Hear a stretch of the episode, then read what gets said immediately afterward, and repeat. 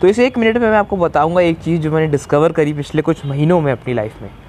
वो ये हुआ कि मैंने एक नई जगह ना काम शुरू किया। और काम शुरू करते में क्योंकि जगह नहीं थी, मेरे को काम का इतना ज़्यादा अंदाज़ा नहीं था। हालाँकि मैं कर रहा था ठीक ठाक मेरे से बहुत सारे फ़कअप्स हुए। कुछ ना कुछ अनप्रेडिक्टेबल हो जा रहा था। जब मैं काम अपना, क्या कहते हैं, दे रहा था तो लैपटॉप में कुछ हो गया।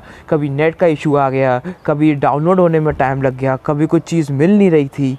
करते करते मैंने काफ़ी ज़्यादा वो गलती करी। तो उसमें ना, जब आप किसी भी काम की शुरुआत में हो और आपकी जॉब हो सकती है, आपका बिज़नेस हो सकता है, कुछ भी हो सकता है तो उस समय ना, एक गलती जो मैंने करी जब काम ढंग से नहीं हुआ, क्योंकि स्टार्टिंग है ना तो थोड़ी दिक्कत तो आएँगी, थोड़ी क्या, काफ़ी आएगी।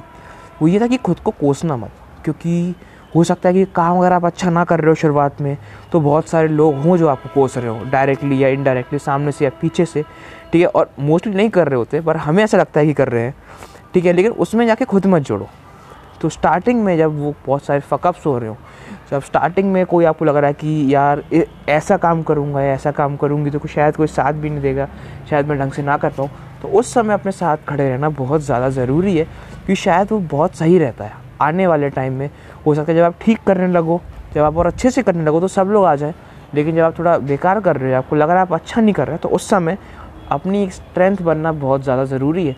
ये मैंने सीखा और अब मैं कोशिश करूँगा इसको अप्लाई करने की, क्योंकि मेरे को सीखे हुए ही कुछ ही दिन हुए। ठीक है, यही था, डेढ़ मिनट हो गया बाय बाय